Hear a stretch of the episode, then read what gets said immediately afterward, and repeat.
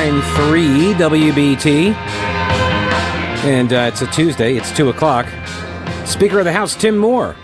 Welcome, sir. How are you? Are you? Uh, I, I thought I just saw. great, Pete. Good to be with you today. How are you, sir? I'm doing well. So, not hanging out at the uh, Legis- Joint Legislative Commission on Governmental Operations Subcommittee on Use and Distribution on the federal COVID funding?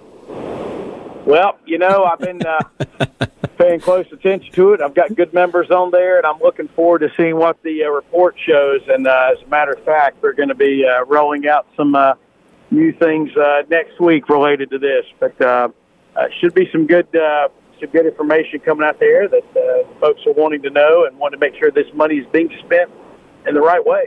So, have you thought about like uh, uh, maybe getting like acronyms for these committees that so we could just call them like an acronym committee? That's a really long committee name, just for a radio We guy's find- sake. we- just need to find one that we call the huge committee, right? That's right. and with only one member, or maybe or maybe two, like that. That'd be Uh, pretty good. Yeah. So uh, let's uh, let me start uh, actually first with uh, this redistricting lawsuit stuff. Um, were you surprised that you were not able to persuade uh, Justice Earls or Ervin to recuse themselves from hearing the case? That I think is pretty obvious, at least in the case of Anita Earls. It, it is she is obviously conflicted, um, but she's still she says she can be impartial. She can be non-biased while hearing a case that's uh, being funded by one of her donors as well as litigated by one of her former uh, law partners. You know, I, I practice law, or or at least sort of do now still. Um, uh, and I've been a lawyer, I guess, 26, 27 years. It's been a while. And you think about this: uh, Justice Earl actually sued the legislature just a, just a few years ago, right before she was a justice on the Supreme Court, representing essentially the same plaintiffs and the same arguments and was proposing maps.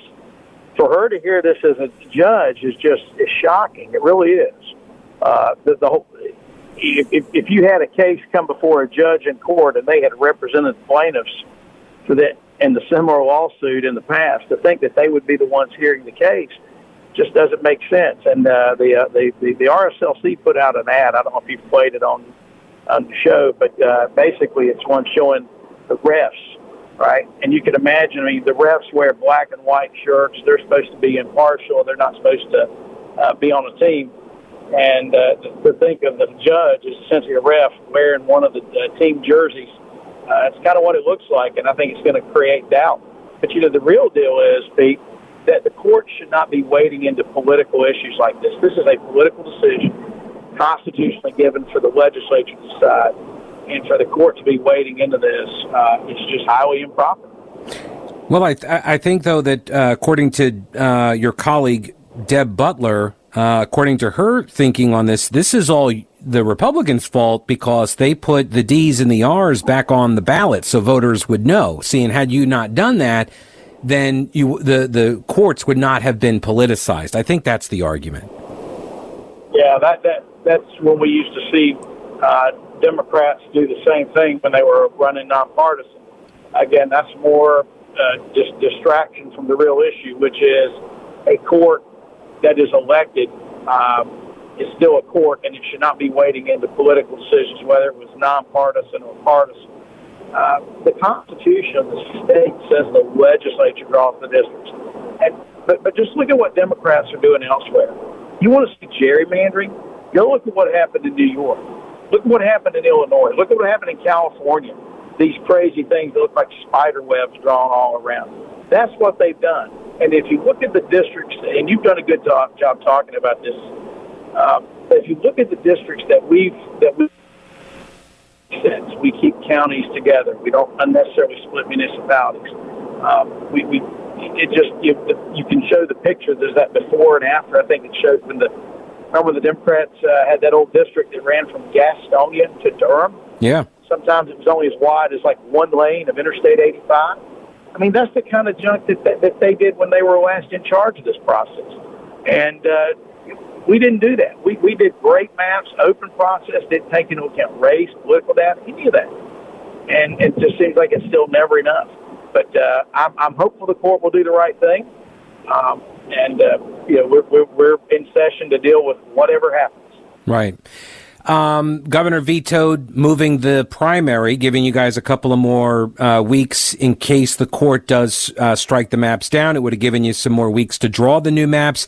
And I, get, I think we talked about this a couple of weeks ago, and I think we kind of both saw that as the likely outcome, uh, probably for politics as well because now it for it, by vetoing it now it puts the legislature on a too tight of a timeline right? And the idea there is that you get the courts to draw the maps which is what democrats would prefer. Right. Well bear in mind this is the same governor of course who vetoed legislation that would set out of state private money coming in to influence elections like the mark zuckerberg thing. Mm-hmm. the same governor who vetoed a provision that said guess what? When somebody uses as an excuse for their jury duty that they're not citizens. Uh, object, he vetoed a bill that would say that they then, rem- if they're on the voter rolls, they're removed because they're not a citizen. I mean, and, and then this same governor who has fought voter ID, uh, I'm afraid that he's no no more interested in voter integrity and fair elections uh, than, than anything else. It's all about uh, trying to elect Democrats, nothing more, nothing less. And so I'm not surprised he vetoed it, but I am disappointed. Uh, but I'll tell you, the, the people know this. The people realize what's happened. And just like what they did in Virginia this last election and what they're pushing back on, uh, they're going to they're going to have the ultimate decision in the ballot box. And there's just not enough things, I think, that the Democrats are going to be able to do to try to to to steal these elections that we're not going to be able to overcome. We're going to keep um, you know, working on the laws that we pass. We're going to sue what we have to. Uh, but just to make sure that we have fair and free elections uh, in this state. And I tell you, what we need to do is we need voter ID, vote in person on election day with a photo ID. You do that, it's pretty hard to cheat. And I tell you, these districts, if they're upheld, uh, or at least partially upheld, I think it'll be a, I think it'll be a good election year, and it'll be some uh, fair elections that people will be proud of. So now you realize as soon as you start talking about election integrity and you start questioning that, you open yourself up to potentially uh, being uh, uh, accused and a uh, complaint filed against you as an insurrectionist. You realize that, right? Like, are you aware that that could happen to you now? Because you've said that. Well, I don't. I don't think that's quite the same thing as what others have done that have been accused of that. But I will say this: uh, I, I think that you, part of the criticism has to do with like the voting machines. You hear about that? I'm telling you, the voting machines are not, from what I can tell, the problem. The problem are the voter rolls. The voter rolls aren't being cleared up of dead voters, uh, voters who are not here illegally. The, the, the, the same day registration, which is rife for opportunities of fraud. And then at the end of the day, not having voter ID. If those things are addressed, you would take care of 90% of the problems. Um, and so that, that's, that's something that we need to keep uh, harping on, and we're going to. And, you know, just remember, just a few years ago, the people of this state went and by almost 60% approved voter ID to the Constitution. Yeah. Uh, House Speaker Tim Moore, thanks for your time as always, sir. We appreciate it. Safe travels to you. Hey, great to be with you as well. Thanks. All right. News Talk 1110 99.3 WBT. Thanks again to the Speaker of the House, Tim Moore, for hanging out for a little while. So the uh, the question I asked him about the about the insurrection and the uh, uh, rebellion status uh, that is about uh, Congressman Madison Cawthorn, who um, is the target of a very novel approach to preserving the democracy, which is to unseat the people's choice from a particular district. That's what the left means when they talk about protecting democracy. That and also getting rid of the filibuster because 52 senators agree with the majority position. So they got to get rid of that. So the minority gets to win when they're the minority. So that's what democracy looks like uh, in the Senate. Anyway, Madison Cawthorn, whose eligibility for reelection to Congress is being formally challenged at the State Board of Elections, has now begun his legal fight against that effort. Will Doran at the News and Observer, McClatchy Papers. Uh, he writes that aside from a blanket one sentence denial, Cawthorn does not address the allegations against him, namely that he supported and possibly even helped plan the January 6th, 2021 attack on Congress by supporters of Republican President Donald Trump attempting to overturn the results of the 2020 election. And by the way, um, Trump put out the statement. I have it here. Hang on a second. Uh, well, because you got to save all of these things because he doesn't just tweet them now. They're on these. He puts out these press release things. All right. Uh, this is what he sent out January 30th. The president did. If the vice president, Mike Pence, had absolutely no right to change the presidential election results in the Senate despite fraud and many other irregularities, how come the Democrats and RINO Republicans like wacky Susan Collins are desperately trying to pass legislation that will not allow the vice president to change the results of the election? All right, that's actually not what it's going to do. But anyway, um, actually what they are saying is that Mike Pence did have the right to change the outcome, and they now want to take that right away. Unfortunately, he did not exercise that power. He could have overturned the election. So now that is obviously the proof that people need to cite uh, when they say, you know, Trump was trying to overturn the election results, and now he just says it right there. So, I mean, I'm just letting you know. You can believe it or not. I'm just letting you know. That's what his statement says. Um, his lawsuit, this is back to Madison Cawthorn. His lawsuit says the North Carolina Board of Elections actually doesn't have the authority to keep him off the ballot in the first place. And so the challenge against him should be dropped, which of course this is the, like, this is the better legal route to go. You challenge the ability to even bring the complaint in the first place rather than argue the merits of the complaint, right? When candidates are accused of being ineligible for office, the state in North Carolina law, and this is why they chose Madison Cawthorn, one of the reasons why they chose Madison Cawthorn is because in North Carolina, the law puts the onus on the accused. You are guilty until proven innocent, essentially, in these challenges. And so this is the argument that his lawyer is going to make. The state, in, according to the law, the burden of proof by statute is on the accused, not the accuser, which is the opposite of how it works in criminal trials. And so uh, the lawsuit says, quote, here, Representative Cawthorn is required to produce countervailing evidence to prove a negative that he did not engage in an insurrection based upon nothing more than the challenger's quote reasonable suspicion. That's what they they they say they have a reasonable suspicion based on reports by legacy media outlets that I would submit really aren't I mean, they're like these reports that they're relying on are anonymously sourced, and far be it for me to suggest that anonymous sources sometimes lead media astray. Such a burden shifting requirement as applied to Cawthorn here violates his constitutional rights to due process under the 14th Amendment, which is ironically the very amendment that they're, uh, that they filed the complaint under. The challengers against Cawthorn, being led by two former North Carolina Supreme Court justices, have hoped to, but they don't get engaged in the politics, remember. It's only because we know D's and R's on the ballots. That's the reason why the courts and the justices are political. Um, they have hoped to use the state's process for determining a candidate's eligibility to force Cawthorn to testify under oath about his role in the January 6th attack, since the burden is on him to prove that he is eligible. See, so they're using this quirk in the law, which is was it was essentially designed in North Carolina statute. It was designed to get at residency issues. That was the point, right? So when it makes more sense in if you're thinking about it in those terms where, you know, you run for office, I know you don't actually live in the district that you're running in, so I then file a complaint, and then the Board of Elections says, okay, show us some proof that you live where you say you live. That was the purpose of the way the statute got written. It was not about the insurrection activity. That's not what this was originally designed to do. But that's what these lawyers have decided to try to test.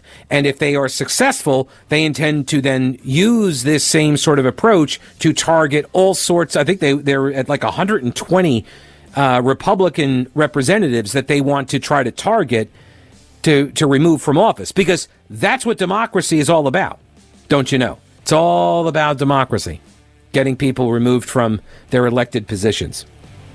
News Talk 1110 and 99.3 WBT. Congressman Madison Cawthorn and his lawyer have responded to the challenge that's been filed against him, saying he should not be eligible uh, to run for office because of his role in the January 6th riot, and that's insurrectiony behavior. And so, uh, because of the 14th Amendment, barring anybody from engaging uh, or from uh, violating their constitutional oath from the Civil War, uh, they should not be allowed to run as a candidate. And because of the way the statutes are written in North Carolina, he has to prove that he is eligible. So in his lawsuit that he filed on Monday, Cawthorn does not go into any of the details about January 6th or his actions. He says that um, the point of the lawsuit is not to defend himself against the accusations, but rather to stop the process before it even gets to that point, according to the McClatchy uh, uh, article by Will Doran.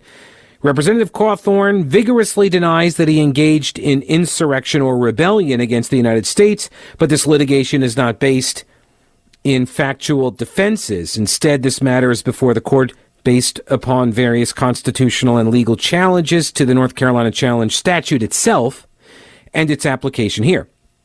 Um, he then goes on to cite uh, the 1872 Amnesty Act, in which Congress decided to allow some former Confederate rebels to serve in Congress. He said it did keep a ban on former members of Congress who had served between 1859 and 1863 and later fought in the Confederacy, but it allowed others who had participated in insurrection against the U.S. government to serve in Congress despite their actions. So he concluded that the ban should not be able to apply to him or to anyone else. That's the News and Observer. Now, uh, about a week ago, the New York Times, as Jonathan Weisman had a story on this, and uh, he quotes, I'm trying to find his name, Mr. Bopp. He's the lawyer. Uh, James. James Bopp, one of the most prominent conservative campaign lawyers in the country representing Cawthorn. In an interview, he said the matter is the most frivolous case I've ever seen, but allowed that what he called an unethical exploitation of the North Carolina law by competent lawyers could pose a real threat to Cawthorn and by extension to others that get labeled insurrectionists by left wing lawyers. Quote, this is the real threat to our democracy. Just by bringing the complaint, they might jeopardize a member of Congress running for reelection. They have multiple targets. It just so happens that Cawthorn is the tip of the spear. That's because North Carolina's election statute offers challengers a remarkably low bar to question a candidate's constitutional qualifications for office. Once somebody establishes a reasonable suspicion or belief, that a candidate is not qualified, then the burden shifts to the office seeker to prove otherwise.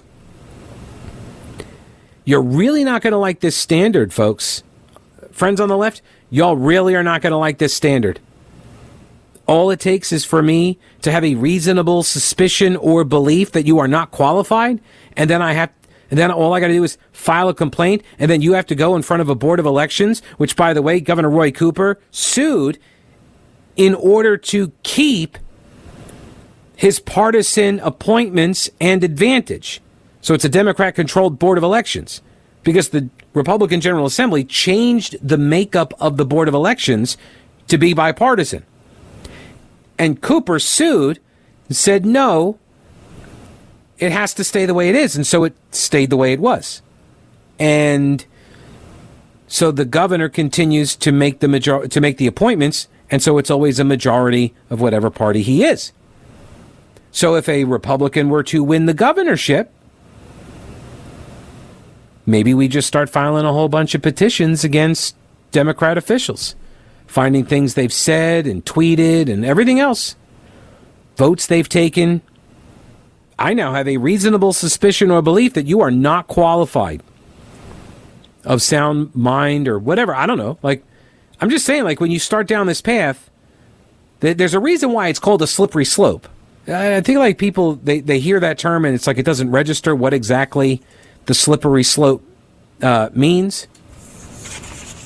It means it gets faster as you fall down the slope because you start sliding. It's like it's slippery at first. Like it's it's you're gonna start, you know, take a couple steps, baby steps. I'm okay. I'm okay. Ah, and then I'm down the slide. Like that's the whole point of the analogy here. Um, Mr. Bopp said. Section 3 of the 14th Amendment concludes with a key phrase that refers to the insurrectionist disqualification or disability. Quote, Congress may, by a vote of two thirds of each House, remove such disability. He says Congress did that with the Amnesty Act of 1872 that declared, quote, all political disabilities imposed by the third section of the 14th Amendment were hereby removed from all persons whomsoever. So his argument is that that's forever, that they just lifted that from everybody forever.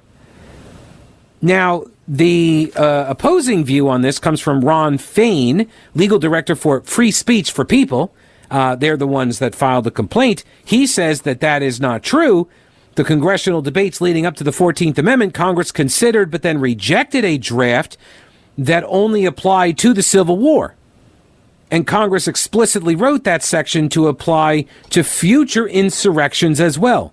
See, so this really does hinge on whether or not you determine what January 6th was, or, uh, whether that was an insurrection, rebellion, or not right? The definition of insurrection and rebellion. That's what this is going to hinge on. That's what I said. And this is why I said when they filed the complaint, and I had the complaint here, I could go through it all. I've got it all footnote or, uh, uh, you know, earmarked. I've got the little post it notes. I mean, not the full post it note, just the little arrow ones, you know, and I've highlighted stuff. I've made notes and margins.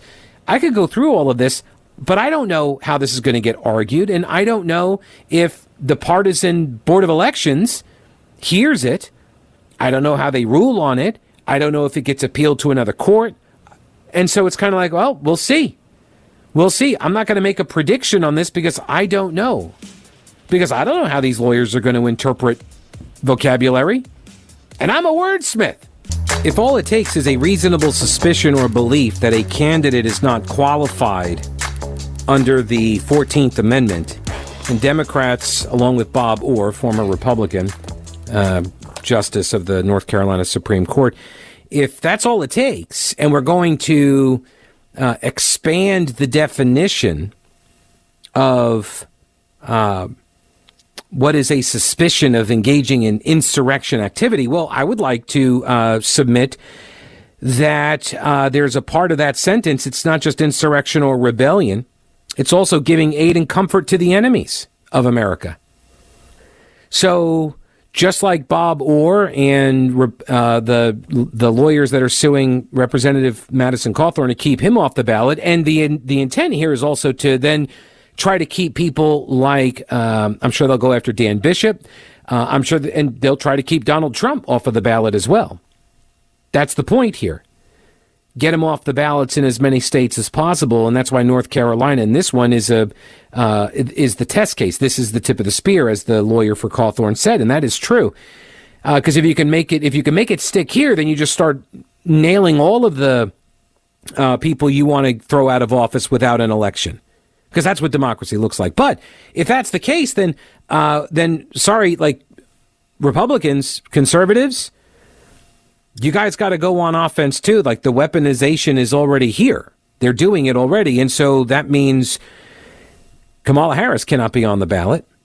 Anybody who has spoken in favor of the uh, the protesters that went violent with the 2020 riots and such all around the state or America for that matter. Um, yeah, I mean, if anybody had donated money to a, a bail fund for, for the for the rioters and the looters, all of them anybody who's taken money from China, uh, anybody who has been for you know completely open borders, like all like seriously, like if as long as we're going to expand these definitions, there is no limiting principle. This is the thing that kills me about people who constantly want to rewrite stuff like this. You never stop to think what the limiting principle is. There isn't one here. It's just sort of a an accepted conventional wisdom, an accepted norm, right? That's what the statute says, the, the, the 14th Amendment. That's what it says. Shall have engaged in insurrection or rebellion against the same, meaning the country, or given aid or comfort to the enemies thereof. I could make that, I could turn that into almost anything. Seriously. You take the oath and then you do something that I think under, like, how about voting on more debt? Right? Have you ever voted to expand the debt? Raise the debt ceiling? Deficit spend? How about engaging in and adopting programs that are antithetical to the Constitution, right? That are not in the Constitution? How about that? Expanding government beyond the boundaries set forth, adopting or uh, or uh, uh, allowing the federal government, I should say, to take on more uh, responsibilities in areas that are reserved to the people and the states, as it says in the Constitution. How about that? You voted to do that? you are no longer qualified, right? Seriously, like there is no limiting principle here. But have fun storming the castle. No, seriously, I think it's really going to work out fantastic for us all. Um, when you redefine words like this, which is what they're doing, um, it is. This is what uh, I saw. Uh, Adam on Twitter uh, yesterday talked about this this redefinition of words. It's a it's a form of psychological abuse. This is gaslighting. He's a, he's actually uh, uh, absolutely correct on that. It is a form of psychological abuse, and Jonathan Turley, um, he has spoken. He wrote a blog post about this against what we're seeing here, and he equated it to what we see in dictatorships uh, and fascist countries like China and Venezuela and Iran, where they are, quote, democratic only in the most artificial sense. He says that you can freely vote, but you get a pre selected list of candidates. So if you start disqualifying candidates, this is banana republic type stuff. You start tossing people off the rolls before they can even run. So now they don't appear. So yes, you get to vote, but there isn't any practical choice, right? While more modest than the Iranian model, the Democratic calls for disqualification are just as dangerous. What is most maddening is that this anti-democratic effort is cloaked in democratic doublespeak. He says uh, it's like burning books in the name of literacy. By declaring January 6th the, by declaring the riot an insurrection, some Democratic members of Congress and liberal activists hope to bar Republicans incumbent Republicans from running. Even support for uh, court filings is now being declared an act of rebellion. These are people who just said, I want to uh, file a, a, an amicus brief in support of a position that they're, you know, I want to see an investigation. I want to see a probe. I want to see an audit, whatever. I have questions about the election because, you know, Democrats sued and did end runs around the legislature like they did in North Carolina in order to change election law. And so I want to get to the bottom of that. I want to find out what happened with that. And if you signed on to an amicus brief for something like that to demand an audit, by Turley's understanding is now you could be cited for engaging in what? Insurrection and rebellion, right? So now you could be targeted because you're trying to overturn the outcome of the election, which, by the way, Democrats attempted to do when they filed their protests all those years against Republican presidents, but I digress. January 6th, Turley says, was a national tragedy. I publicly condemned President Trump's speech that day while it was being given, and I denounced the riot as a constitutional desecration. However, it has not been treated legally as an insurrection. Those charged for their role in the attack that day are largely facing trespassing and other less serious charges, rather than insurrection or sedition. That's because this was a riot that was allowed to get out of control by grossly negligent preparations by Capitol Police and congressional officials. While the FBI launched a massive national investigation, it did not find evidence of an insurrection. Which, by the way, where are the? Uh, I saw somebody. Uh, uh, I think it was uh, Tim Young, the comedian. He posted on Twitter. What do they call the Patriot Guard or whatever they are? Those guys that dressed like uh, undercover FBI agents or FBI guys at the academy with the blue polo shirts and the khaki pants and with the masks and yeah, those guys. Like, have we not identified any of them yet? What's up with that? Those guys that were doing their marches around. Remember, they were like, "Oh, it's going to get violent again," and then these guys showed up, and they were like, "Wow, these guys all look like FBI agents." Anyway, with an ominous midterm election approaching, a lot of the effort among Democrats on the Hill and in the media has been to keep the enmity alive around January sixth. He says it was a protest that became a riot. It was reprehensible, but only a rebellion in the most rhetorical sense.